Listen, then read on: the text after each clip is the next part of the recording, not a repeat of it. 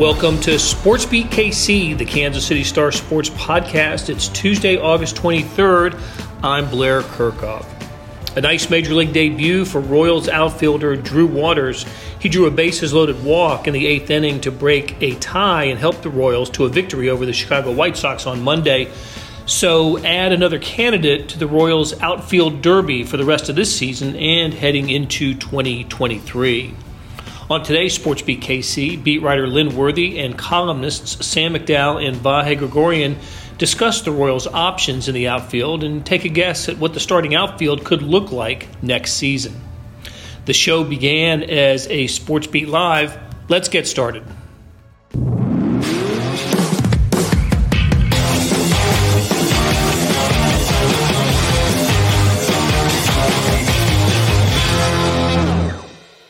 Morning. Not a cloud in the sky, Kansas City. One of those days here in town. Welcome to Sports Beat Live, presented by the University of Kansas Health System. This is the weekly show where we talk Kansas City Royals with the folks in the media who know them best. And today, as we try to have every every Tuesday, Vahe Gregorian, Lynn Worthy, and Sam McDowell, and um, and we're going to talk Royals with you as well.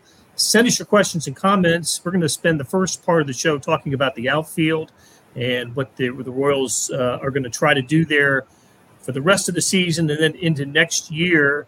Uh, but first, if you happen to join us early, a little bit early, a few minutes early, you caught some of uh, a new show that uh, the Kansas City Star is putting together called Sports Feed.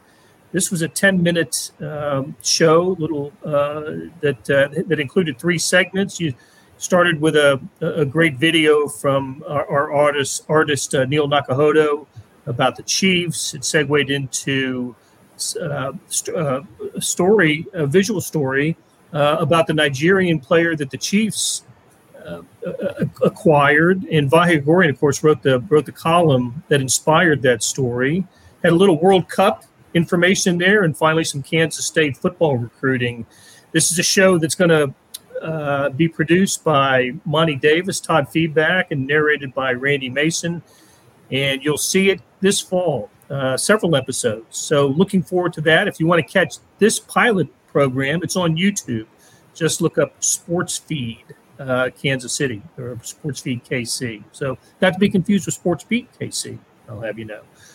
All right, uh, Royals coming off a win and I know this to be true because it's on the TV screen right to my left here. I'm watching the replay of the Royals beating the White Sox six to four at Kauffman Stadium yesterday. It was a single game, um, a makeup game, but uh, the Royals, uh, after losing three or four in Tampa Bay, came back and won the single game with the White Sox. Uh, Lynn, you were not there. Uh, you were working your way back from Tampa Bay, uh, but um, uh, I want to I want to start with Drew Waters who played uh, center field and got the game-winning RBI. Got a bases-loaded walk in the eighth inning to put the Royals ahead, five to four. So, Lynn, let's let's start there. Uh, Drew Waters, remind us how he came to the Royals, and what do we think his role is going to be, or his playing time is going to be in the final 38 games of the season. Well, Drew Waters was the uh, the player that they acquired in exchange for the um, the com- compensation round, or no, the competitive balance round draft pick from the Atlanta Braves. So that that trade that they made, the one that you don't usually see involving a draft pick, um, they made uh, about a week before the draft. Drew Waters was uh, was one of the players. They actually acquired three players, but he was the main guy. He was the headliner, the potential uh, center fielder of the future. Um, I believe yesterday he was playing right field, but um, I, I assume at some point here in the future we'll see him um, you know, in center field. Uh, I believe the plan is that he'll get some some time in all of the outfield spots. Um, but uh, when they acquired him, the, the idea was this could be the guy. I mean, we I think everybody on this uh, show and probably a lot of people listening know that finding a, a full time center fielder has always been something that's been in the mind of the Royals front office. Obviously, Michael Taylor is holding that down right now, but um, that position has been a, a key for them. Something they focused on going back years and probably will continue to focus on. They think Drew Waters could potentially be that guy.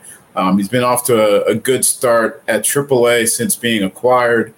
Um, and, you know, really this last couple of weeks, I mean, we, we saw it, uh, or at least we saw the first remnants of it in um, in Florida on the road trip, talking about just the way they're going to use the roster and start taking a look at guys in the down the stretch here, whether that's the pitching staff or position players, guys in different roles, um, different guys getting starts. I mean, this this last uh, few months, or I guess six weeks or six and a half, five, whatever it is now, um, is going to be a lot of evaluating for the offseason and going into 2023. Yeah, I know you had a conversation with JJ Picollo about it up in on this past road trip. We'll get to that uh, also later in the show. But Sam and Vahe, you guys were out there yesterday and got to see Drew Waters' major league debut. There's a little bit of backstory, isn't there, Vahe, about uh, um, uh, him getting to the ballpark? There always seems to be, right? Uh, there's uh, that, that's we always you know engage in that line of questioning about where you were when you got the call and how'd you get to the ballpark, and invariably there's a story involved.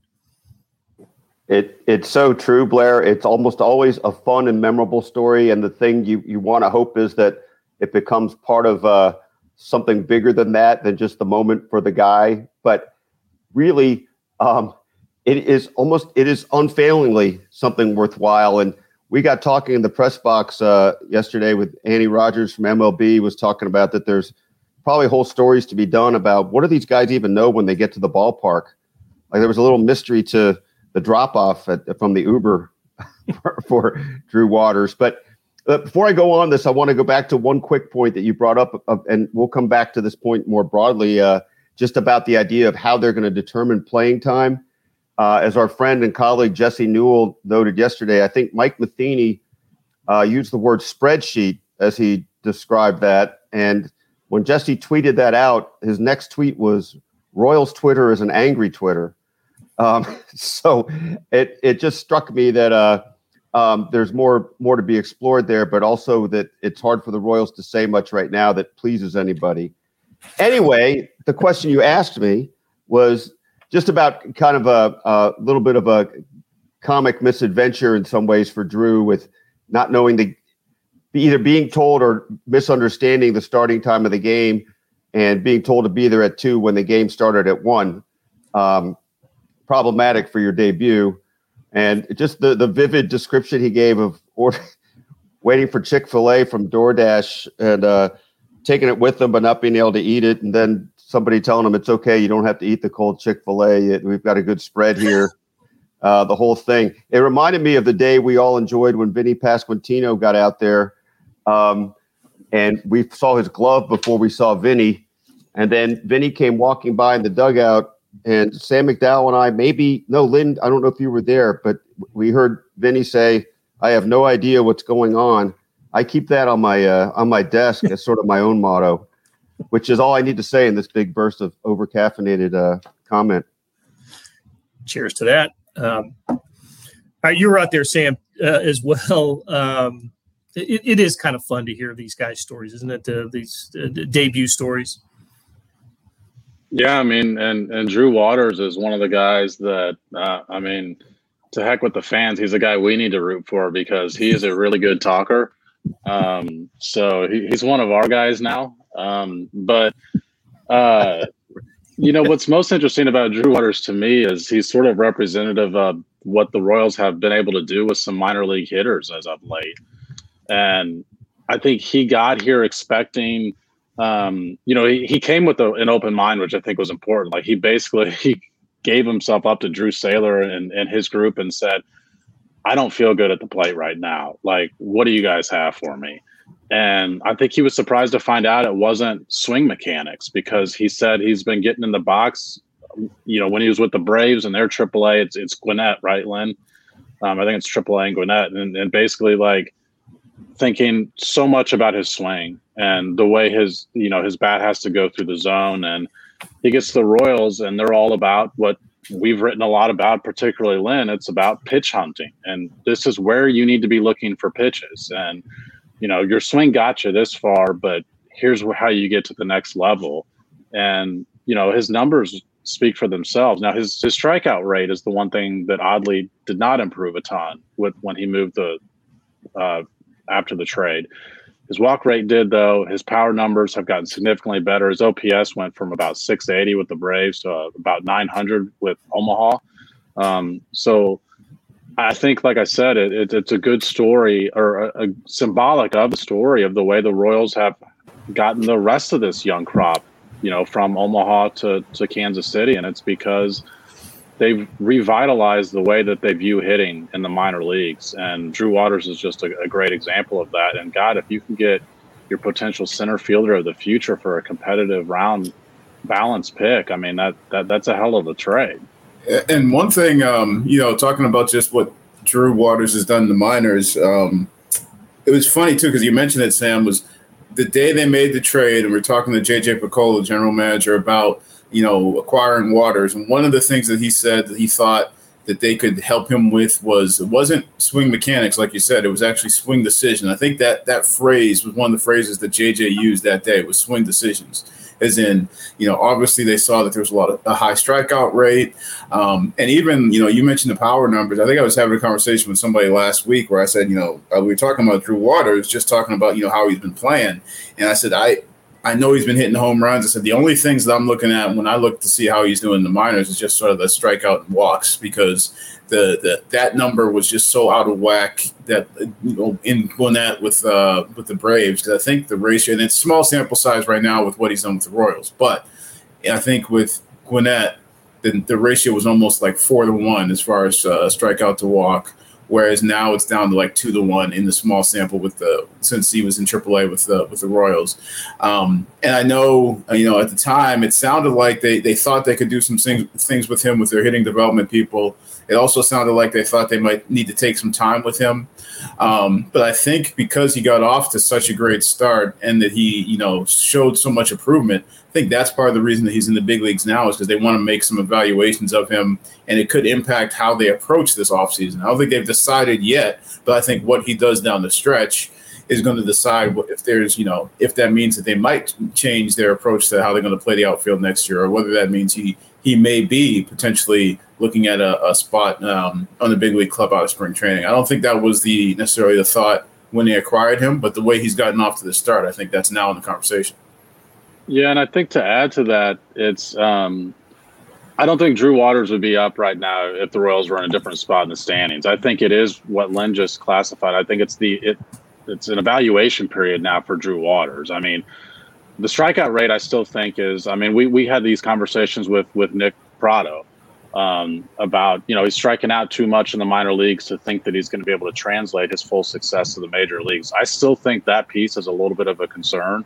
Um, the walks that go with it are now different because I think he's working his way deeper into counts because of this. You know, he's he's hunting for specific pitches and not going after pitches on the edge of the strike zone. I think a lot of people when they hear that phrase think swinging at pitches out of the strike zone. The Royals are also focusing on which pitches in the strike zone should you be swinging at, and sometimes that means taking a strike on the edge of the zone. And that's one of the things I think Drew Waters has improved most. That you want to see how he's going to evaluate that at the at the major league level because obviously you see a whole different class of pitchers here. I thought his the at bat that produced the walk that drove in the winning run was a terrific at bat. I mean, he he, um, he he took a strike on the. I think he did. He work at three and zero, oh, then three and one. Took a strike that was on the um, kind of outside corner to make it full, and then took another pitch.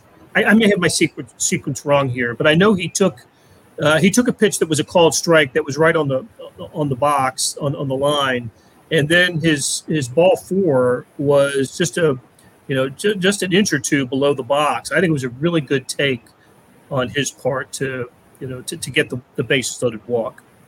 I don't know how Lynn's not going to correct you and say plate appearances because I know he wouldn't let me get away with calling that an at bat and, and and Swanee Swanee would be be right on you right there with that. That there's no no plate appearance. I mean, there's no I bet if it was a walk. Swanee, you know, for you know however many years was making sure that he he yelled that one out in the in the press box for everybody. But um, and I actually that as soon as you started saying it, that was um as we started talking about his uh, uh Sam started talking about his um you know his his plate discipline. I started thinking of that at bat because I did see the you know, obviously the second at bat, the, or not the second at bat, but the second at bat with the bases loaded, the one that drew the the walk that drove in the go ahead and run, the eventual winning run.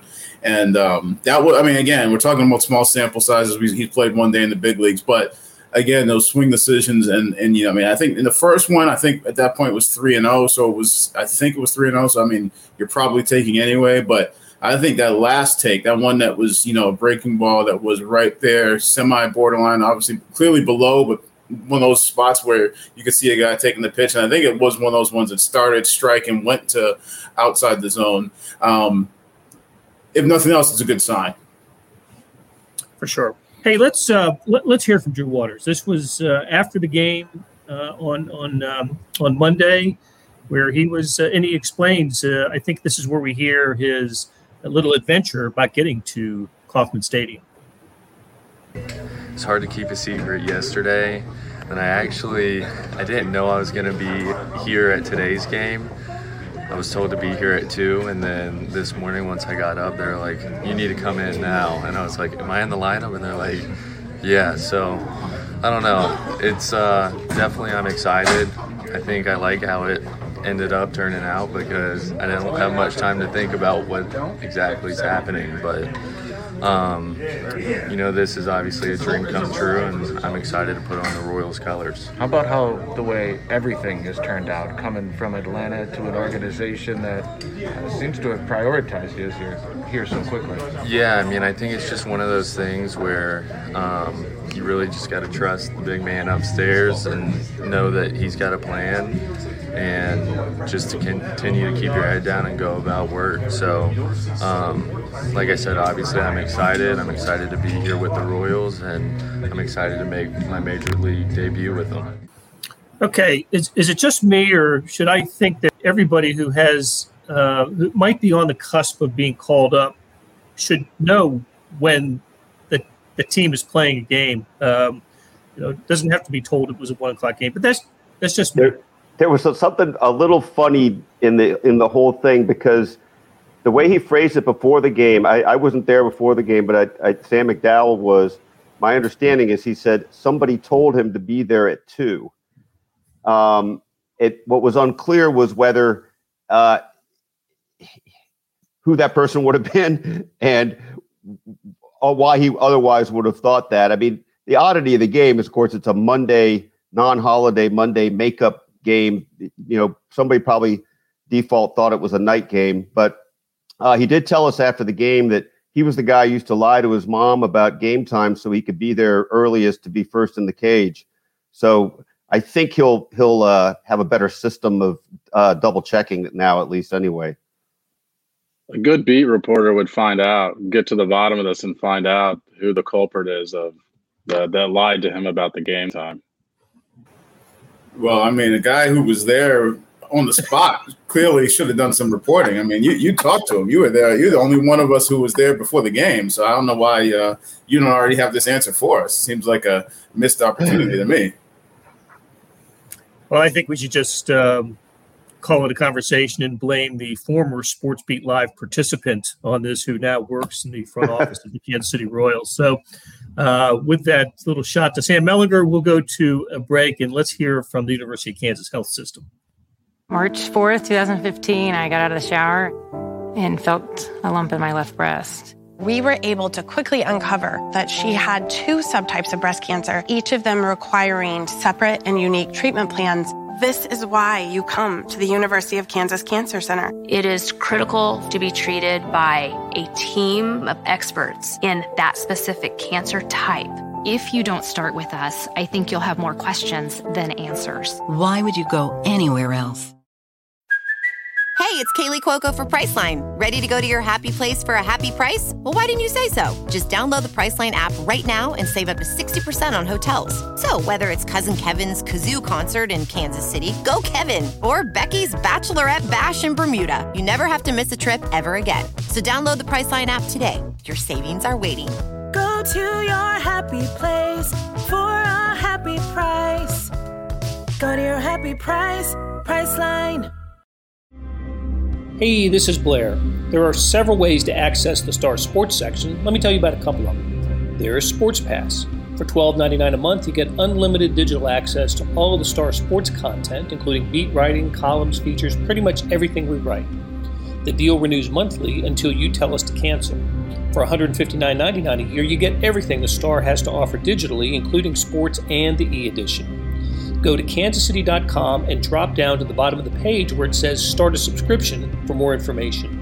Your support has never been more important. As always, thanks for reading and listening. Okay, we're back on Sports Beat Live talking Royals with Lynn Worthy, Vahe Gregorian, Sam McDowell, and you. Send us your questions and comments, and we'll talk Royals with you. Okay, Lynn, I got this list here. Um, Michael A. Taylor, Kyle Isbel, Drew Waters, MJ Melendez, Hunter Dozier, Edward Olivares, Nick Pratto, Brent Rooker. Um, it's a lot of outfield can- outfielders and a lot of candidates to play the outfield uh, the rest of the season or into into into next year. You you spent some time with JJ Picollo uh, last week, and you talked about the, the, the future of the Royals and into next year. And and you said earlier that this you know this season is going to largely about um, you know, seeing these young guys play.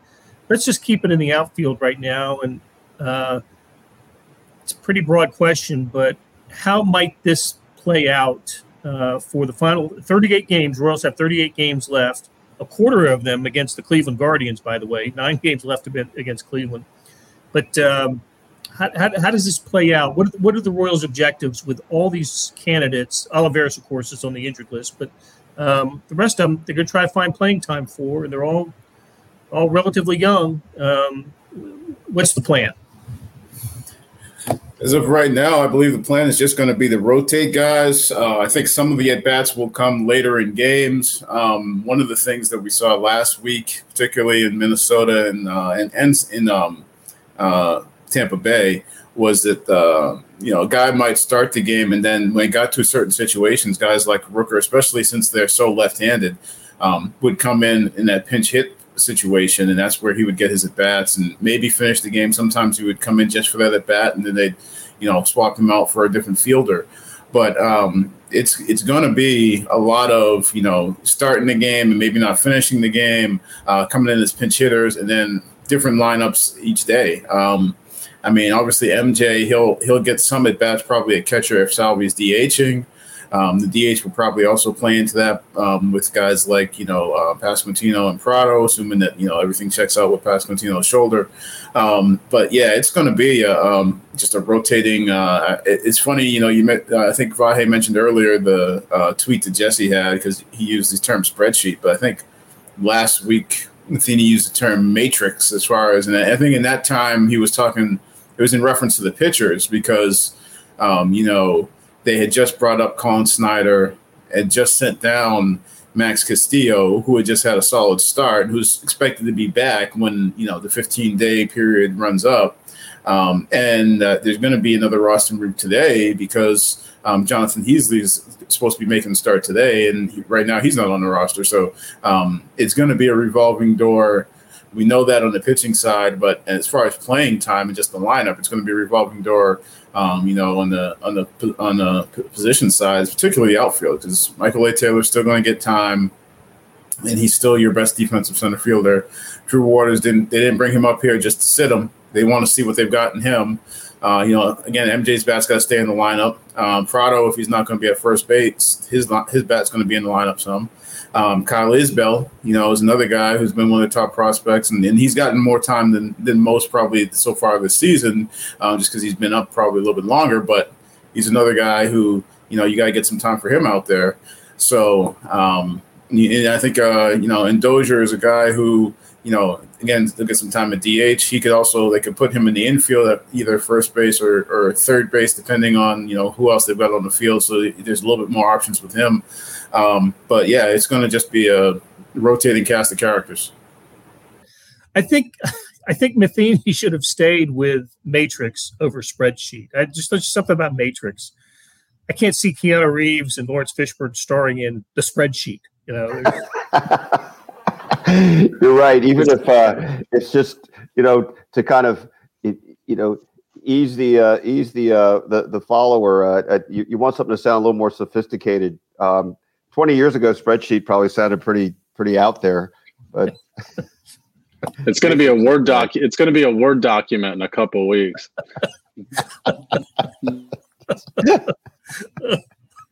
All right. Um, so, what, what, what's the ideal? Who wins? What's your starting outfield on opening day next year? Sam, what, why don't you or Vahe? What, what's what's what's best case scenario here? I think MJ Melendez, um, Drew Waters, and I mean, I, I, think the rest of this year, those are the two guys that you want to see in the lineup every day. Um, you know, I think Kyle Isbel needs to play occasionally, but he's I, I think because he started the year with them, I, I think we've seen enough of him um, to have a better idea of exactly maybe what you can get out of him. you know, Drew Waters is more of a question mark, I guess, is what I'm saying at this point. MJ Melendez is more of just a certainty as part of your future. Um, and then, you know, I, I, think even though he's struggling, Nick Pratto's a guy you want to see at bats from, um, depending on like like Lynn said earlier, where Vinny Pasquantino's shoulder is, whether or not those are going to come at first base or those are going to have to come in the outfield. Now, the uncomfortable part of the that trio I just listed is two of those guys um, don't typically play the corner outfield spots. I mean, that's not where Nick Pratto played until this year.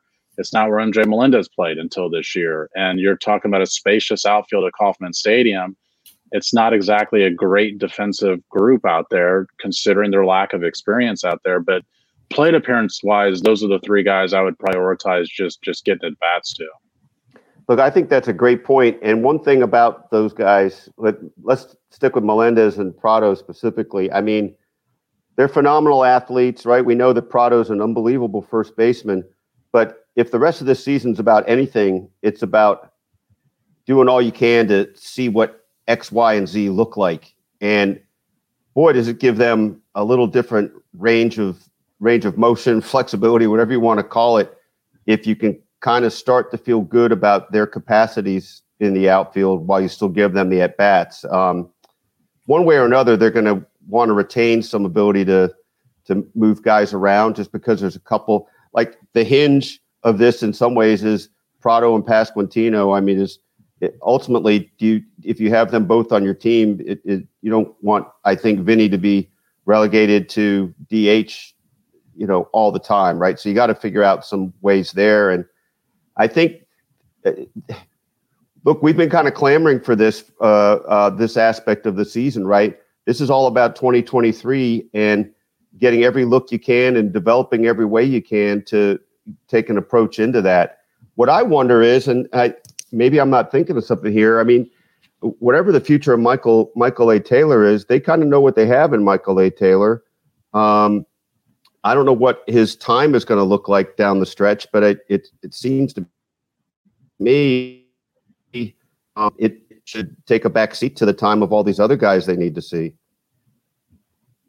You think that could be the case, Lynn? Well, I don't think it's going to be a. Um, he's going to be on the bench completely. I think he's. I mean, he'll he'll be in the rotation. I think it's going to be one of those things where he's not going to be out of the rotation. He's still going to be in there. He's still going to be. I mean, he's still you know your your center fielder. Um, I think what the question becomes is uh, in the off season, um, like you know the question that you had asked talked about 2023.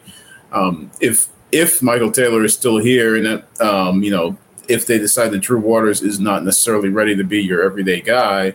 Um, or if they decide that they they want to hold on to Michael Taylor and he's still going to be here next year, then I feel like he's probably going to be your center fielder.